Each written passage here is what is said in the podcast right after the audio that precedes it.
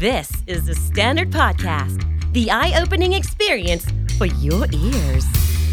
สวัสดีครับ ผมบิ๊กบุญ และคุณกำลังฟังคำนี้ดีพอดแคสต์สะสมสับกันวลนิด ภาษาอังกฤษแข็งแรง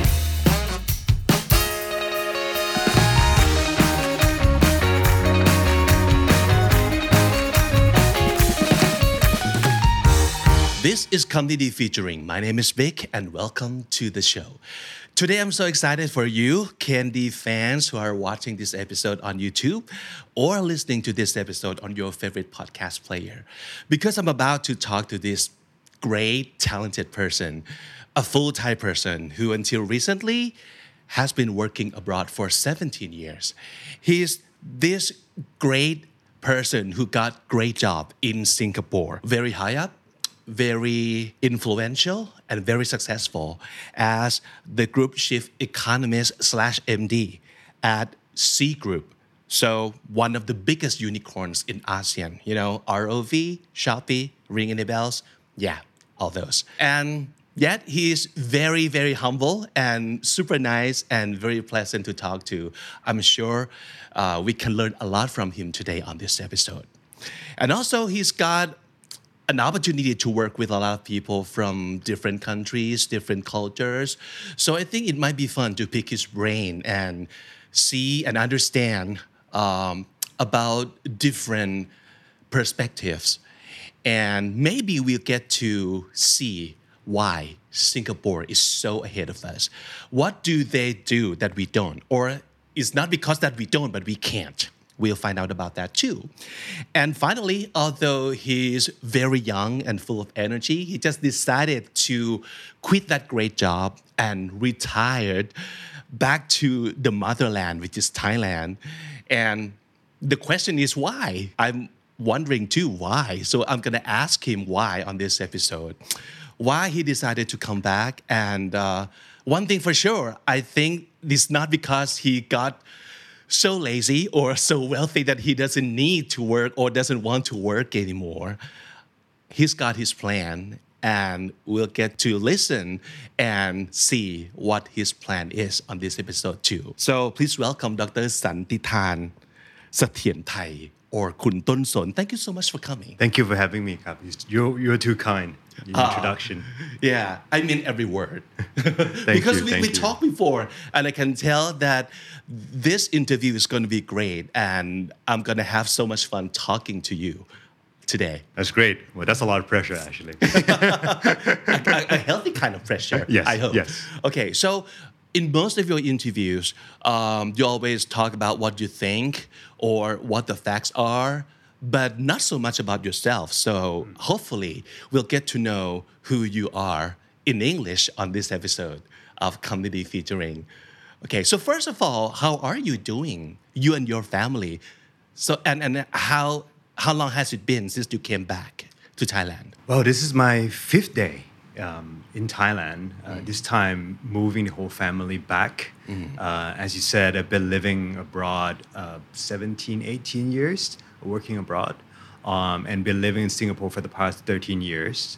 Um, the family has been there. Uh, My two kids were born um, in, in Singapore as well. Yeah. So they're essentially a global citizen. So they're the first time moving back to Thailand. Yeah. Their Thais are not great at all. Um, so to them, it's not moving back; it's moving away from there. Exactly, Yeah. exactly. It's the first move. It's not really Right. moving back. I, Yeah. we, we try to convince them that it's actually moving back, but they, they're, they're not so convinced.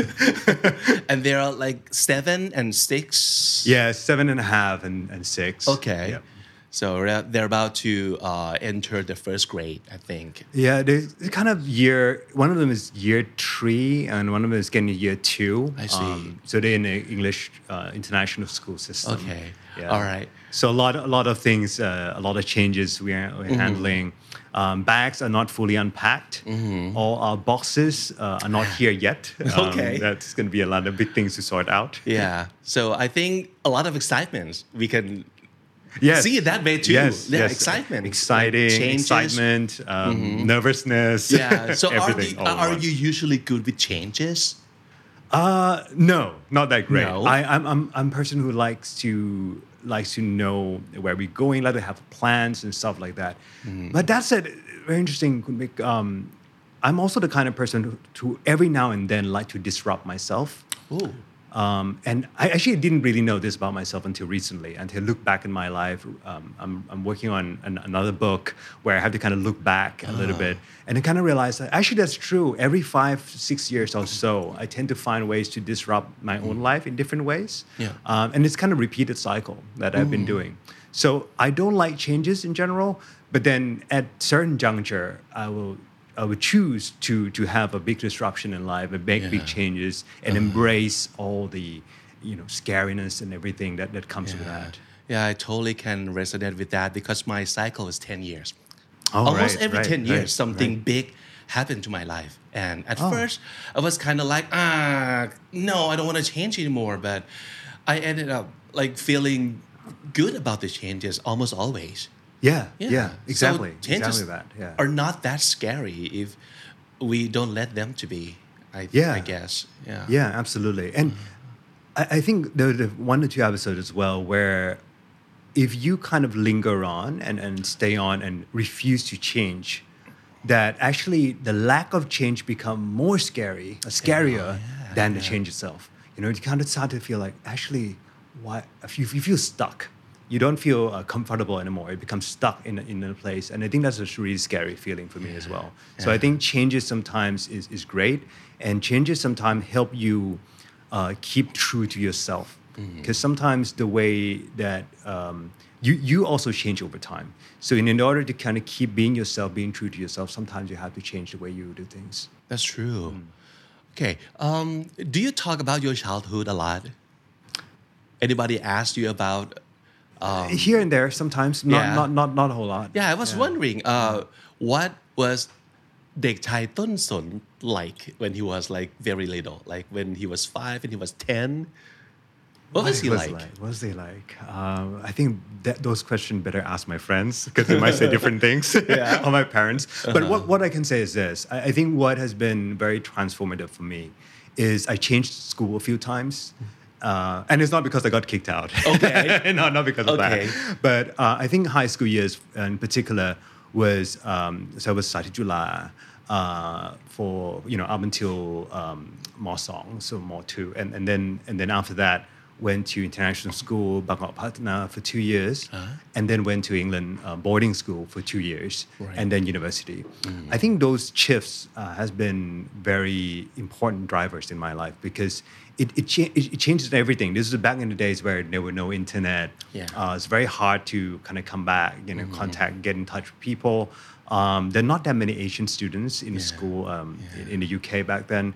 Uh, boarding school is very different. So a whole experience, the whole shift uh, was big, big thing. But I think one thing that it really helped me is that I learned how to be the winner as well as how to be a loser Ah, in different ways.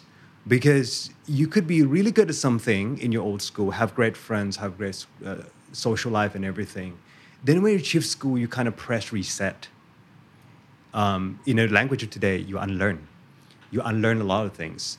Um, you might be really good in, in, in Thai language and everything, but once you shift to English, different culture, different standards, th- those, those are no longer your game. You're playing a different game. Sure. And you start from the beginning again. Um, so you become like a like a like a loser. You become like a, a beginner again uh, from zero. And then you build yourself back up. Um, you know, gain your confidence, uh, find your own ways, and then you disrupt yourself again. And you know, maybe looking back, that's where all this cycle disruption came from originally. Was that because in when I was younger, in my childhood, I also went through similar things. Um, so you you went you can go from being smartest person in the room to be the dumbest person in the room, Yeah. and going climbing back up and then doing back and forth in different things. But I think it's a great experience because I think that's true in life too. That that you, you kind of build your resilience, that Yeah. kind of growth mindset. You know that even though you think how no matter how good you think you are, how successful you are, there's always someone um, in different fields who are just as successful or more successful, um, and you can be a really dumb person in another room as well. Mm. so those are like always struggles, aren't they? Like for especially teenagers or especially for someone Yeah. who hasn't found themselves yet in the world, like who I am and what am I here for or what uh, am I good at. And uh, whenever you learn how to be a winner, that's great, right? But you could get like a big head about it, and and then when you lose, you could be. Uh, super like uh, suffering about it too Yeah. so how how do you survive all that without um, going going bad or going um, to the way you're not supposed to go. So who, Yeah. who, guide you or how do you guide yourself through all those wins and loses? Yeah, you know, it's a great question. Um, I think that cycles of going up and down in life helps a lot because when you're uh, when you're a winner or when you're kind of on top of your game in something, you still remember what it feels like when you were also kind of you know not recognized or, or you're you're still struggling and everything. So you have that empathy for other people who, who are in that position. You also know that everything is relative. That um, I'm here now, um, but actually, am I a very different person from who I was last year in a different place? No, actually, I'm, I'm, I'm similar. Maybe I'm a bit better at a few things, but I'm the same person. So it's really which environment you're in, which ecosystem are around you, what uh, kind of friends you have. All of those things matter. So everything is relative. So you kind of let go of a few things that um, society may label someone as successful, uh, this and that. But at any event, you are you. Um, and you can be winner today, you can be loser tomorrow, you can be different guy on the next day. It doesn't really matter. Um, you just have to be comfortable with being yourself. And I think that what what helps with that a lot is have people surrounding yourself who are genuine friends and family who are uh, I, I like this word um, they call sometimes they call uh, disagreeable givers. I think it's coming from this book um, by adam grant. Disab- disagreeable giver is someone who who disagree with you uh, keep you grounded um, because they care, not just because they want to be pain in, you know, in your life in general, but they, they care about you. So when you get cocky, you get big headed and everything, they will tell you like, hey, you know, what are you doing? What's hmm. happening with you? I don't like who you become and hmm. things like that, and kind of hmm. keep you grounded, right? Um, the danger always is that when you're rising, um, you're climbing up the ladder and everything, is that you lose some of these friends and mm. family. You, start, you stop listening to them because you said, "Oh, come on, I'm, I'm, I'm too good for you guys now, right?" Mm. And when you when you have that, you're gonna have an echo chamber for yourself, who mm. people who are just singing praise to you, and that's super super dangerous. Yeah. Well, speaking of family and support, you've got a very famous father, of course, Dr. Surakiart Sathirathai. He used to be a deputy prime minister. He was the minister of foreign affairs, and at one point he was a minister of finance. So, was he a big influence to your life? I guess the answer is yes, but how? How much and how so? Yeah, no, absolutely. Uh, of course, you know, growing up, great respect to to my father, but also my mother, uh, my grandparents as well. They they they are all great influence in my life in, di- in different ways. Um, but influence from my father is interesting. I think there's a direct influence about what he he he teaches me. You know, what was been um, uh, showing me, um, explaining to me, um, shaping me directly. Um, but there's a lot of indirect as well. Indirect as in that the society, the pressure they, they would put on me, like, oh, you know, your father is this. Of course, you have to do this. You have to do that. Um, and I think that's really important too, um, for someone uh, in my position to kind of establish finding who you are and who you really want to be, and not who society want you to be. I see. Um, and honestly, I think being abroad helps. Working abroad, uh, it, it depends on different person, right? Um, I know a lot of different friends who take this different way. Yeah. But in my personal way, it was really important to go to some place where uh, I know that I can't just use my surname. Mm. I can't just use my family name to open doors. I have to go somewhere where I can build my careers, test myself, and being able to answer myself that can I do it? I mm. as a, me as a person, as a Tonson, as Santitarn, you know, mm-hmm. how far can I go? Yeah. And really prove yourself. Um, And once you have done that, I think you kind of discover yourself. You're comfortable with yourself. Um, so I think that's a very big influence. Credit to my father, he never pressured me anything like that. He was like, "Oh, do you want to do PhD? I don't think you have to do it." You know, there's, he always said, "There's it's a world of choices. You can do whatever you want." Uh-huh. Um, Ah, but so great. yeah, but the pressure around, you know, um, from different people is Mm-hmm. is, is real. So you can't deny that, uh, and, and so it's important to kind of establish that for yourself, Yeah. your own journey, your own Yeah. story. So how long did it take you to find yourself, discover who you actually were? Long time, I think. Um, I think part of it, it's always been in the background uh, there. Uh, most of the time, I was abroad, so it's kind of like, you know, missions of proving yourself that you can climb up the, the corporate ladder to become leaders in, you know, uh, uh, in the business world, in the financial world. Um, having financial independence, uh, earning income to feed a family, uh, setting up the good path for them to you know have a good education in the future, planning for retirement, all of those things. I think you was, was part and parcel of this to kind of see how far it can go. Yeah. Um, but at some point, I think the priorities start to shift. So it wasn't like black and white, like all of a sudden one day it's like, hey, I'm done. I, I, I'm cool with myself now. But it's more gradual. It's just other things become uh, more important as well. So you start to shift from question about focusing on yourself, how much uh, I can, can, can I do, how far can I go, proving to myself, to thinking more about, more outward looking to what can I do to contribute to my community, to my society? Um, now that I've gained all this knowledge, expertise, network, um, can I do more? Yeah, I think most people um, almost like underestimate or uh, take for granted the that gradual process because most of the time when they look at someone who's successful, they only see like the end result of that person, Yeah. but not the journey. Yeah. Or when they like watch movie, those like struggle process only takes like what 20 minutes in the movie.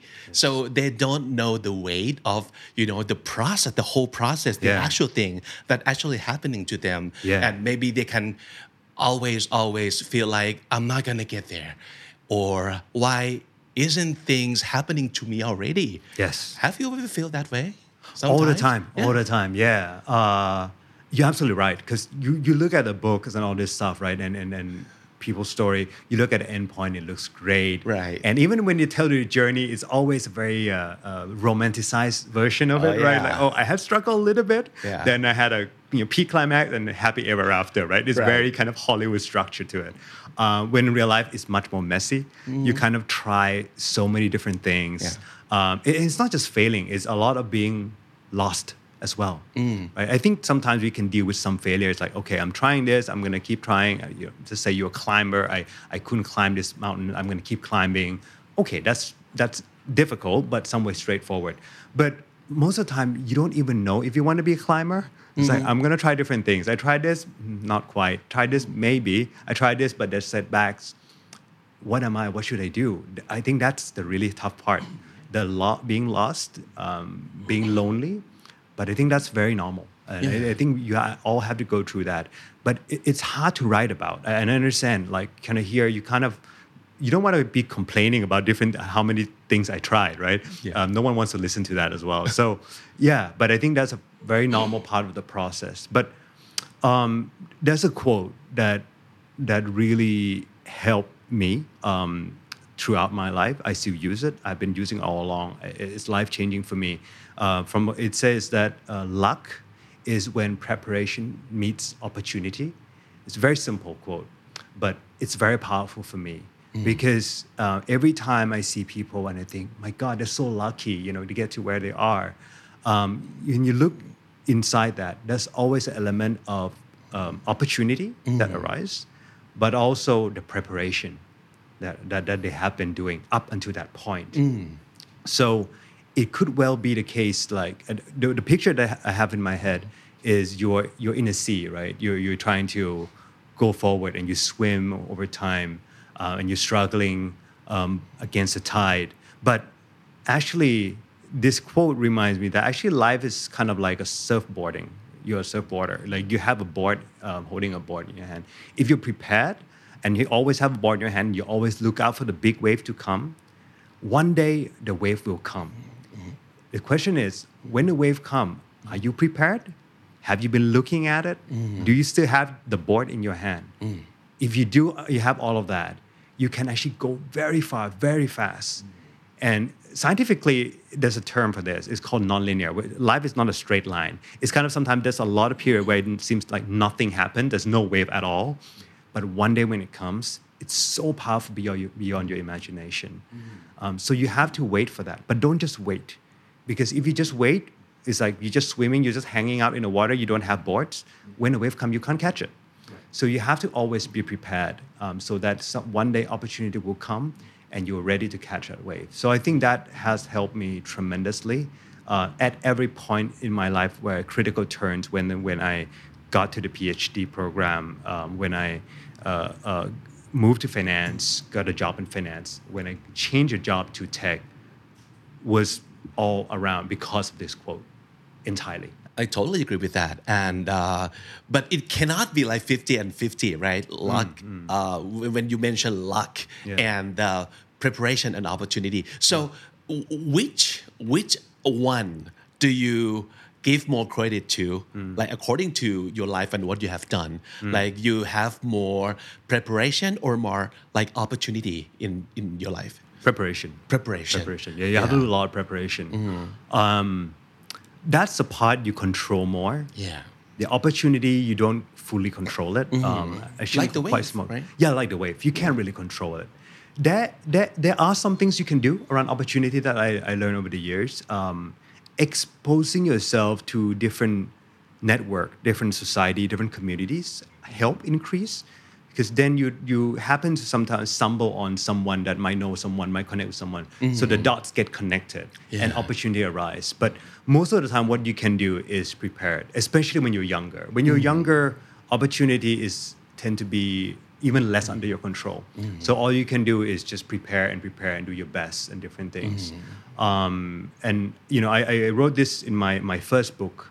It was a good uh, illustration of this. So I got a chance to. So I applied. You asked about my father earlier. So one of the dream I used I had back then was um, because I, I was there when my father graduated um, from Harvard uh, PhD in law school. He's the only Thai that uh, I think still is the only Thai that graduated Harvard Law School PhD uh, called SJD. Um, and I, I was there in the Harvard yard you know, when I was probably six, kind of my son's age right now, uh, just standing there uh, at, at a graduation ceremony, you know, he's him wearing gown. And I have that picture, and I think deep down, I always want to, my God, I really wanted one day, I'm going to be there wearing a gown, and my parents will be there, right? Um, so always dream to kind of do, get, get a degree at Harvard, um, get a PhD there. Uh, of course, very difficult. Um, and I applied many times. I didn't get in. Uh, so it was kind of like my last attempt. And I, I was working with this uh, Nobel Prize uh, economist uh, in New York. And I know that if I manage to impress him and he write a good recommendation for me, that will increase my chance quite a lot.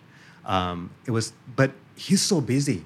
I have about two, three months working with him, and he's never around. Uh, and it's not his fault. I mean, he's he's you know super famous Yeah. guy. Um, so he travels all the time. So he kind of assigned me some work and was like, "Hey, you work on this. Um, you know, I'll come back and look at it." And they keep postponing the meeting, and you know, all my friends and people who kind of work with him said like, "Oh, just you know, he's like this. Don't worry about it. You know, you've done what he asked you, right? Then just chill. Just enjoy New York. You know, there's so many things here. You know, here's Yeah. uh, West Village. Here's uh, Upper East Side, whatever it is. Uh-huh. I was like, okay, great.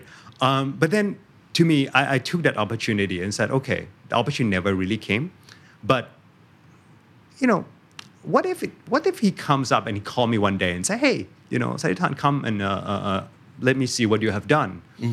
And you know, I'd done what he said, but I feel like I feel like there's there, there there are more things I could do. So I decided to took my own way. It's like I'm not gonna do it the way that he asked me to do it. I'm gonna try my own way, different things oh right? Because I'm guessing that I think this is what he wants, um, but the, his way may not be the best. I think I might have another way. I'm just gonna try this, and all my friends say like, "You're crazy. Why would you do that?" You Yeah. know, right? And um, and how also they might feel like, you know, why, why would you think you could know better than the Yeah, Nobel stick to the Prize, right? assignment, yeah, man. stick to the assignment, man. What are you doing? You know. Uh, so I, I kept doing that, and but but I was I was not confident about it. So I did, and I kind of keep in this kind of blue folder, and you know that's it. Okay. And then it, it happened kind of just right before the end of the work uh, opportunity internship thing. Um, um, the, the guy, uh, he, he called me up and say, hey, uh, can we have breakfast tomorrow? And I was like, oh my God, this is my chance. This is it. This is an opportunity. Yeah. I was super nervous.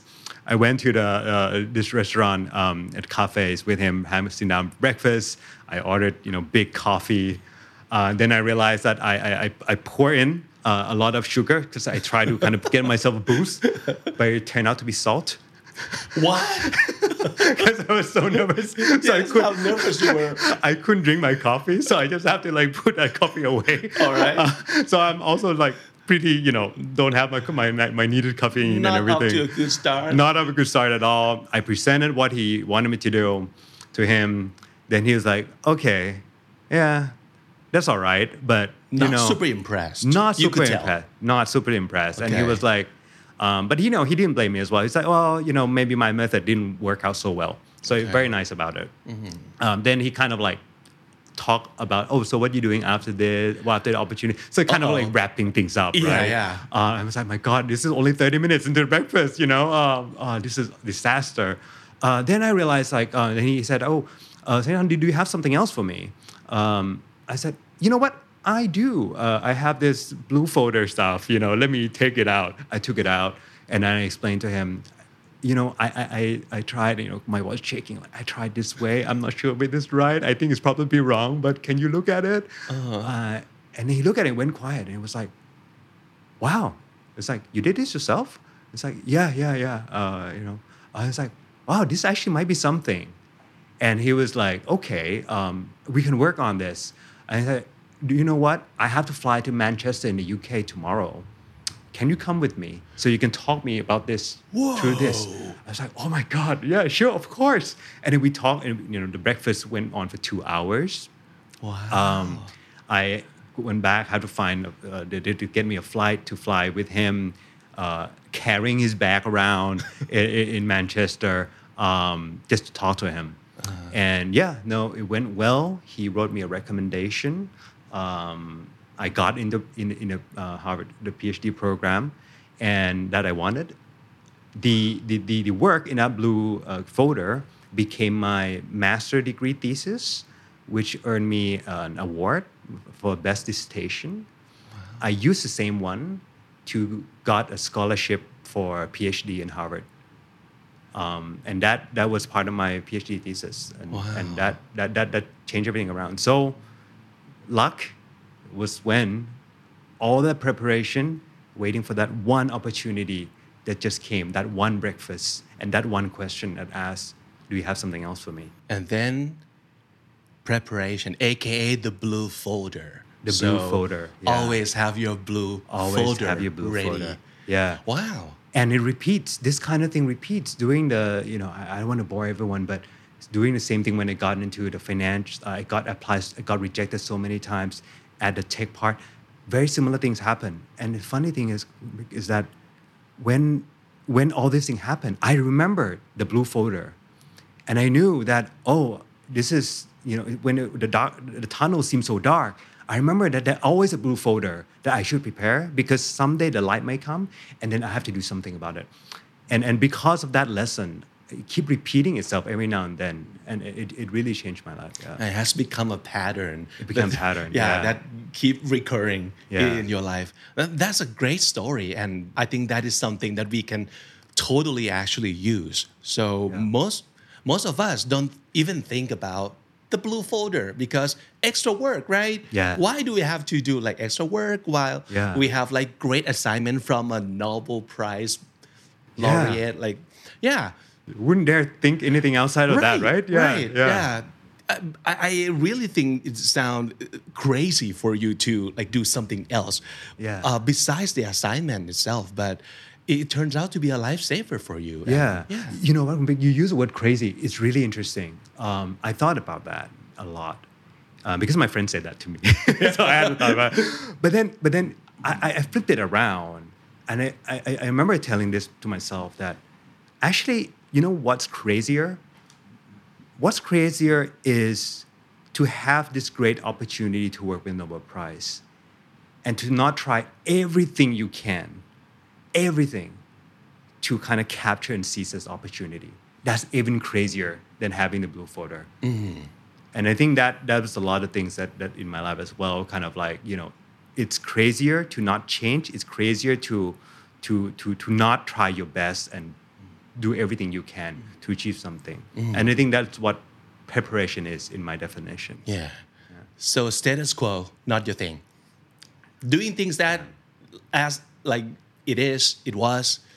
Yeah, I, I think I, I think you have to have that. To be honest, um, if, if you imagine your your if, if you imagine life as a kind of you're driving a very long journey, I think these are the kind of the key crossroads you have to make. make Yeah. Right, you have to make the right turn. But, but but there are times when you're not at a junction, you're not at a crossroad as well, and you're just on a normal straight road and you have to drive. Mm-hmm. I also know people who who sometimes do the opposite, also not not not healthy, where they they're driving but they're always looking left and right. I was like, oh, is, can I turn here? Can I change that? Yeah. Then you never really put in the work, right? Because you're always looking to jump ship all the time. That's not great too. So there there are times in life where you just have to grind it. You just have to do it. Um, drive on that road and do your best. But then always there's a time when you have to kind of slow down and look for the right crossroad and make the right turns as well. So life is about balancing the two things, in my view, at least my humble opinion. Uh, and, getting that mix right is, is an art. Well, when we talked last time, uh, talking about driving analogy, so you used to say something along those lines of like you kind of pre- uh, compare yourself as the F1 driver who has been racing all his ri- all his life uh, at full speed, and this is actually the first time you hit the brake. Yeah, Yeah. yeah, yeah. Let's, let's talk more about that for that's our right. audience. That's right. Oh yeah, absolutely. So I think a lot of people uh, in in similar position as I kind of work, uh, especially when you work abroad. Um, I I think this is different. Um, when you work as an expat in, in different countries, you you know it's not your home, even though how how comfortable you are. So you you feel like you have you don't have the right to be there, unless you're good right? You don't have the birthright. So, so you're in the foreign land. If you don't have jobs, you're not good at what you do, they're gonna send you home, or you, you don't have money to live there. So, so you always have to kind of prove yourself. You always have to kind of move forward. Um, um, so you end up driving very fast. If you compare, you know, you're setting an, an analogy. You always F1. You you keep going, going, going, um, and when you drive very fast like that, you don't have a lot of time to kind of look around around you. So you don't really know where, where you are. You just keep focusing because the car is going so fast. Um, and it's amazing um, the kind of things that, that you, you locked into that, that life very fast and life will just flash past you by. Um, what I realized is that if you have time to slow down, um, you start to see a lot of things better. You start to have things like, for example, you start to see outside your window, like, oh, actually, it's a pretty nice view outside. You know, it's very nice screen here. Then you know where where we are. Um, you might end up in a place you like or you don't like, but then you realize like where you are. Um, you start to realize who's sitting in the car with you. so your family, your kids, your friends. Um, you start to pay more attention to the person who's right in front of you, which I think is really uh, an understating. It's so important. Um, and then you start to have a think about you know where you are in a, on a map, on the big grand scheme of things. Where am I going? Where's my life going? You know, I have done this, I've done this, and once you have done all of that, it's amazing. Um, you, you get a perspective, and you start to ask all these questions, and that's when you get to this you know, making the right turn at the crossroads and juncture. So that that's that. This is the first time I I, I do that uh, fully. In the past, I slowed down a little bit around the ch- where the point I changed my life, but I never slowed down this much. So this time is the first time it's like, hey, I'm just gonna come back to Thailand. I'm going to uh, not do full time job. I'm gonna ta- start a, take a new phase of life where I see where life takes me. I'm going to have a few portfolio of jobs around, um, not just one. Uh, we can talk more about it later. Um, but I'm just going to plan to not have a plan. Oh, that's nice. Yeah. Yeah. And, and it is it could be very hard for some people because it's their nature to plan things. Yes. Right. Yes. And was it Yes. in yours nature? Very your hard. Very- too? I, am struggling as we speak. You know, even when after I say that, I feel like shaking a little bit. It's like, Yeah, oh, yeah. really, Uh-huh. really. yeah, Okay. no, it, it's it's hard. What I can say is slowing down uh, is great. I think it gives you uh, to focus on yourself and your family, people around you, think about your life more. Um, what that might takes you, I think, is different for different people. For me, I think having that this uh, slowing down and having a bit of a break and change the approach to my life, um, having a plan to not get everything planned out, I think that's helpful Yeah. uh, for me.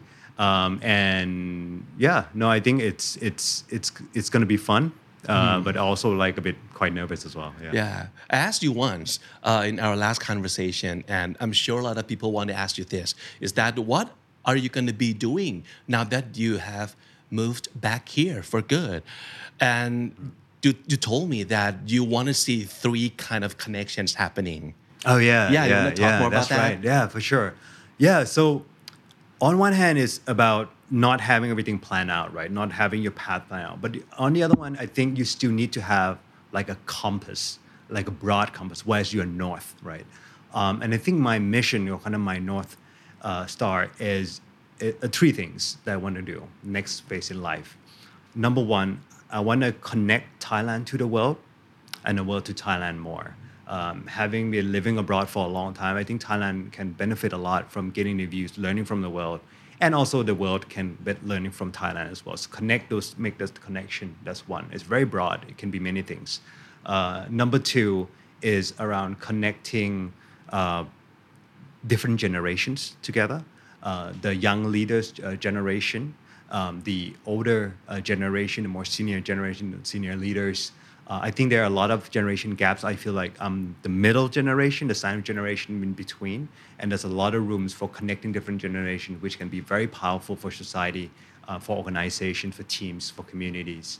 Um, and thirdly, connecting people without opportunities, the underserved, to opportunities. Um, in some ways, I've done that through my, my role in kind of technology and different things, but I want to do more of that um, and, and, and reduce inequality, um, to, so to speak. So these are the three broad principles. And Yeah. anything I do from here on, whether it's the, the, the selection of jobs, portfolio of jobs I do, um, projects, um, writing, everything, it will have to fit these broad principles. So um, the second connection you want to help make is the connection between generations. Yeah. So yeah. what is what is your take on each uh, generation right now? Like looking at the teens these days, what do you see? What I see these days is interesting. Uh, it's gonna. I'm trying to think because this can get me a lot of trouble here from the insights. Okay, let's hear it. Oh, all right. Okay. So, so, so I've done some research on this. Yeah. So, so I, I took one of this uh, program called Rule of Law for Development, R- ROLD. Um, and, and anyway, part of the group project that we had to do was um, kind of understanding the generation gaps. So I did a very interesting um, uh, kind of thought experiment. Uh, one of which is, I asked myself this question that um, if we meet someone from other countries, right? Let's say I meet someone from, from England, from France, and we talk about politics, about democracy, about something which is, I don't know, now can be controversial stuff, right? Yeah. Um, and they have very different opinion, or even a religion, right? And they have very different views from us. Are we mad at them? Would we be mad at them? It's like, Okay. not really, right? Because it's like, why? Why, why are we not mad? Uh, It's because we assume that they must be different anyway. Because they're born in different culture. That's they have like, it's like we're not surprised. We Uh-huh. expect them to be different.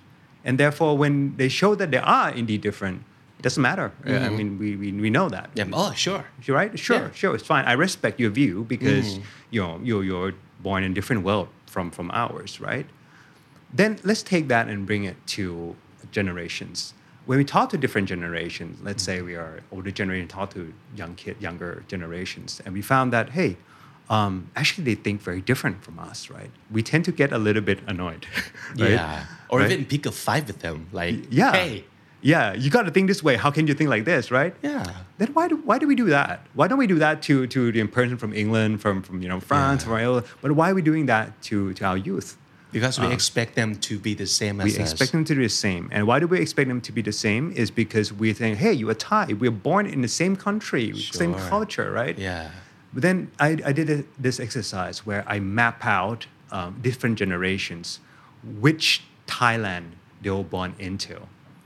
So when they're babies, when they go to school, um, when they're start their first jobs, when they're building their careers, you know, from the kind of like the, the, the baby boomer, the X, the Y, the Z, the alpha.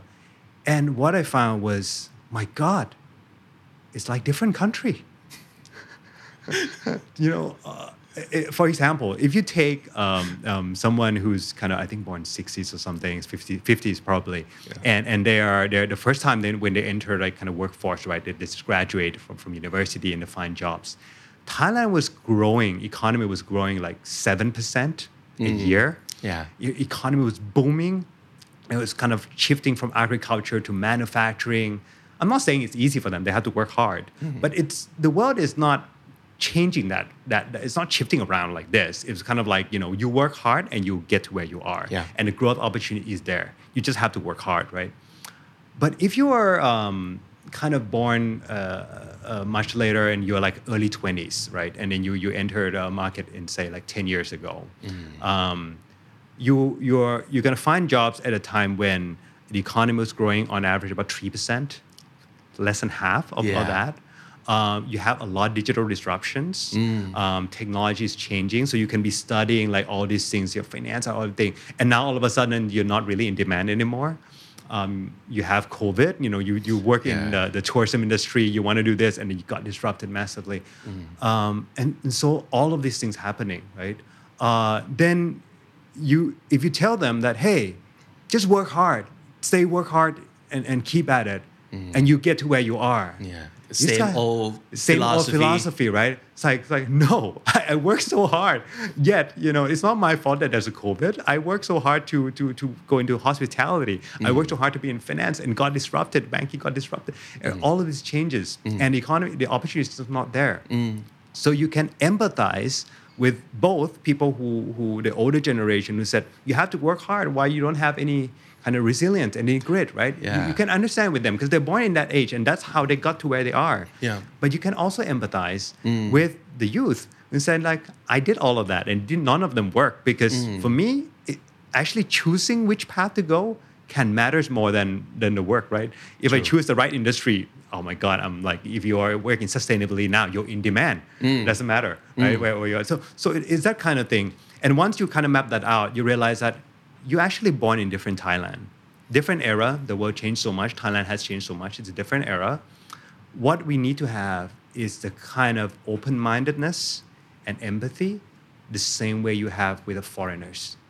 If when you talk to your youth in your house, or you know, uh, my, my, my my kids, or the same way the other way, by the way, talking to your parents, uh, your grandparents, you have to realize that you're born in a, di- essentially almost a different country, different society, different version.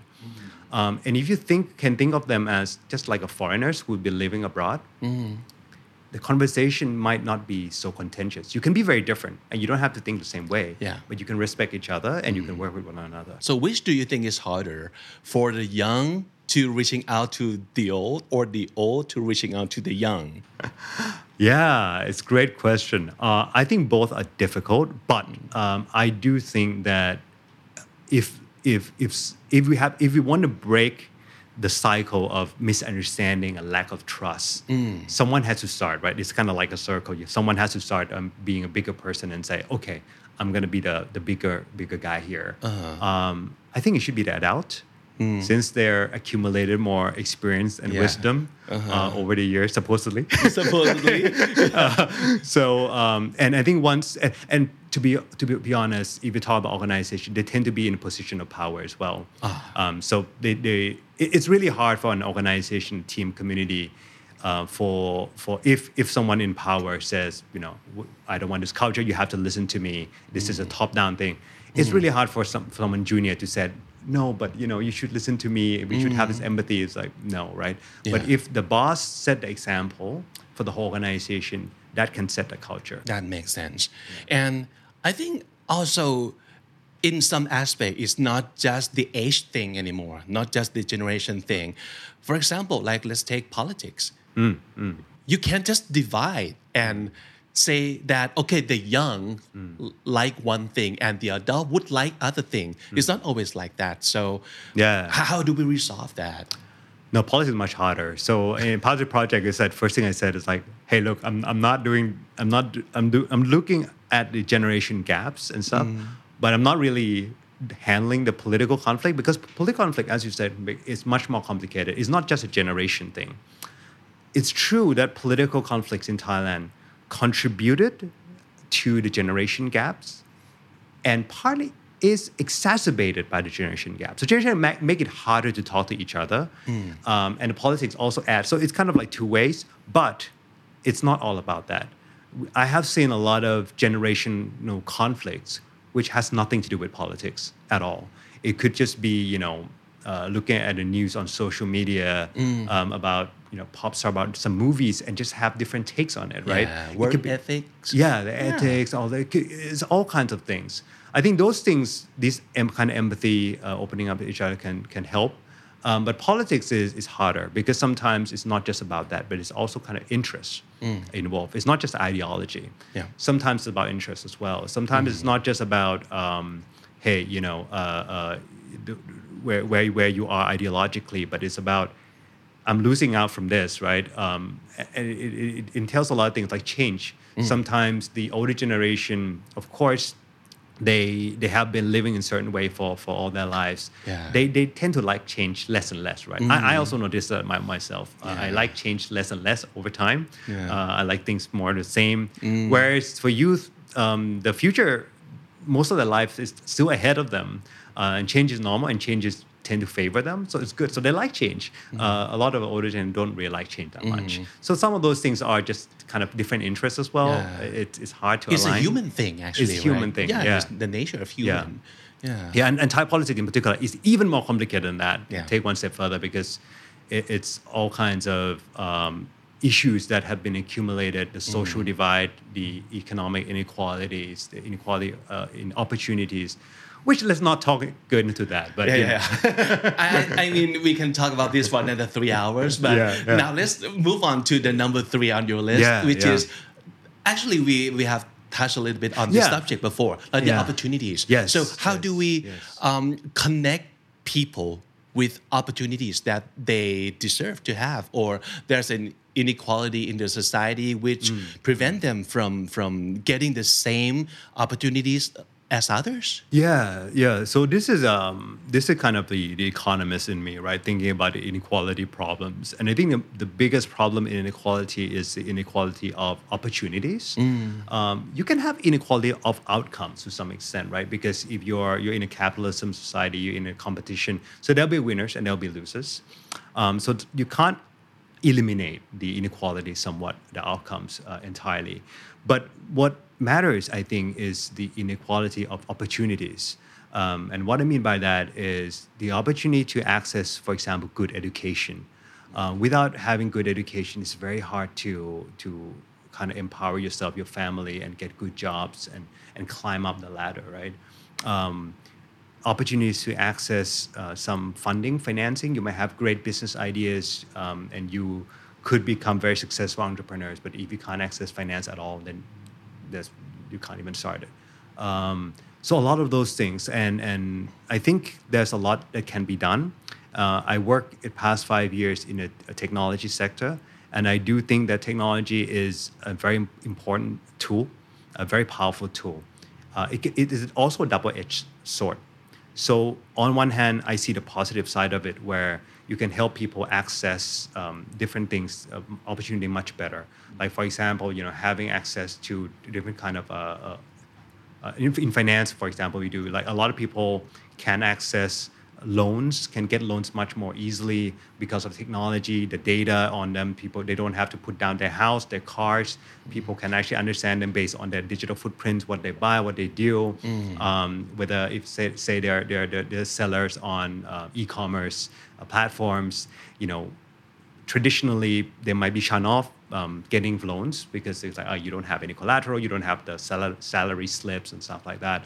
But in the tech world, you can say, no, actually, I know you're you're you're very successful. I can see from your sales, I can see your presence, I, I know all the behavior. I can use this and I can lend to you, and you can become successful uh, online uh, sellers, right? Yeah. Um, it's true as in education as well.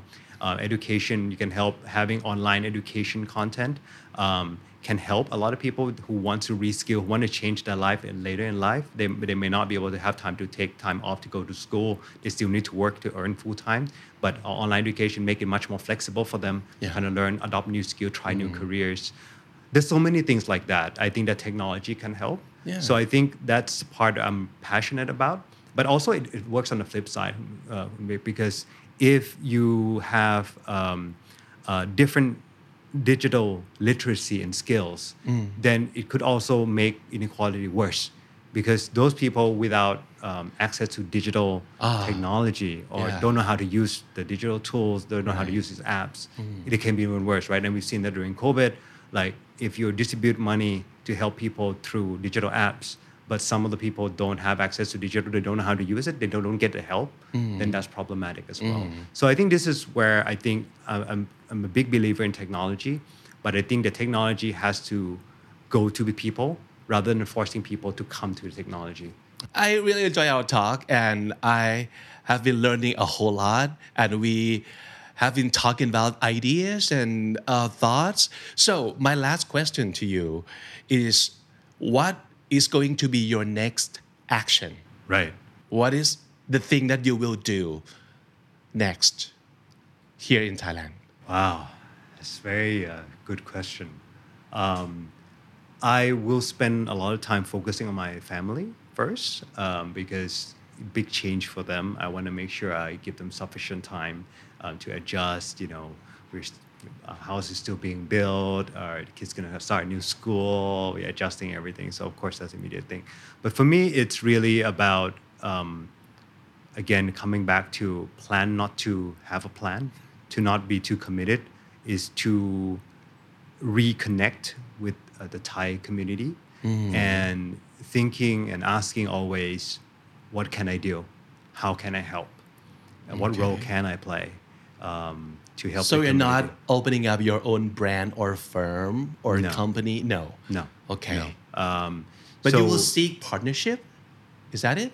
Like I- working I- together with Yeah. the right people? Yeah, yeah, yeah. That that's a part I think where I have learned about myself uh, is that I really enjoy working with the right set of people. That's really important to me. Some people, you know, it could be just pure impact contribution. Some people, it's about prestige and stuff. For me, it's about people I work with. So um, it can be many things. But if I have a chance to work with people I like, um, people I want to enable, I think that's really rewarding for me. So there are already some things that I'm, I'm doing apart from the some advisory job which I'm already doing abroad. In Thailand, I recently uh, founded a, a I would say a young leadership program um, that brought together curated uh, kind of young leaders uh, from different uh, uh, sectors together. Um, and we call it uh, the Changemaker Academy of Changemaker ACE. Um, and yeah, basically, uh, it, it's it's a bit different from from other programs you see in the market because, as the name says, these are what what we think are the change makers, so the one who's driving changes, right? Um, and I think they are in a stage where important transition stage for them because they're they're younger, they're they're, they're, you know, they're they're rising up very fast in their rank, they become leaders at a very young age, very accomplished already, but they are thinking about the next steps. How do they create further impact? How do they think how to take the next steps in life, in their careers, and everything? So we create this, I would say, a trusted uh, community of learning. So they learn from each other. Um, it is a safe space. They can share their frustration. They don't have to just talk about their success. Um, they can take off their, their hats and their huokon and come together as humans, as, as people, and get to know each other better and support each other. So that's a program I'm doing. I, I, we have finished one batch. We are going to start a second batch soon. Uh, this, for example, this is one example of things Right. that I'm doing, and I'm really passionate about it. Yeah. I, I love doing it. It's just so rewarding. Yeah. But things like this um, and more that I might discover along the way. It sounds great. Sounds very exciting. And please keep keep us posted. And if you have any story to tell, have any updates, feel free to drop by and have a talk with us. For sure. Oh Yeah. yeah, and I'm also writing a third book. Oh, okay. Yeah, I forgot about that. Yes. okay. So any Yeah. like um, preview uh, to this new book of yours? Some of the stuff we talked about. Um, so the very broad theme that I can share, I guess, is it's going to be a, putting together the lessons I've learned living abroad Mm. and, and, and through my life to different sectors, different careers. So try to synthesize it, bring it in one. So when can we expect this book?